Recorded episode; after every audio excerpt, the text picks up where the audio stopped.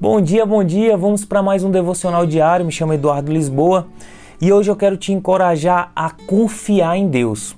Olha o que fala em Isaías 41:10.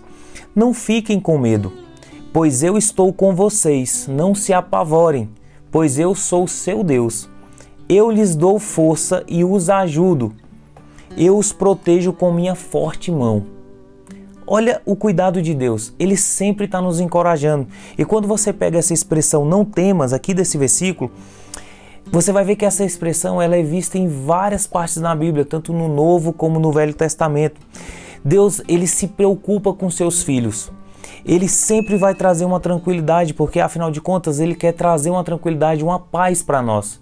A paz que excede o entendimento humano. Sabe de uma coisa? Frente às dificuldades, Deus sempre vai te tranquilizar. Ele vai fazer de tudo para te tranquilizar. Basta você ouvir a voz dele e você obedecer.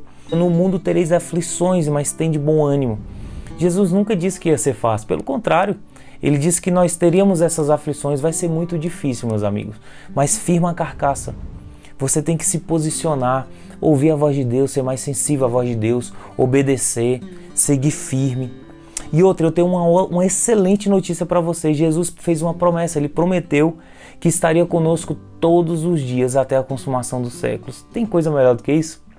A gente tem que aprender a confiar em Deus. Eu te convido a confiar nele. Entenda que a vontade dele é perfeita, boa e agradável.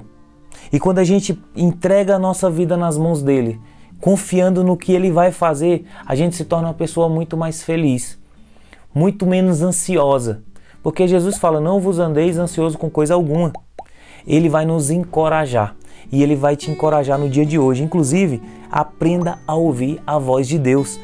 Ela vai te conduzir frente a essas grandes dificuldades. Talvez você vai ter algumas dificuldades durante o dia, mas entrega nas mãos dele e ouve a voz dele. Seja mais sensível a isso. Que Deus te dê serenidade para você encarar as coisas que você não consegue mudar e, sobretudo, te dê muita força para você mudar aquilo que você pode mudar.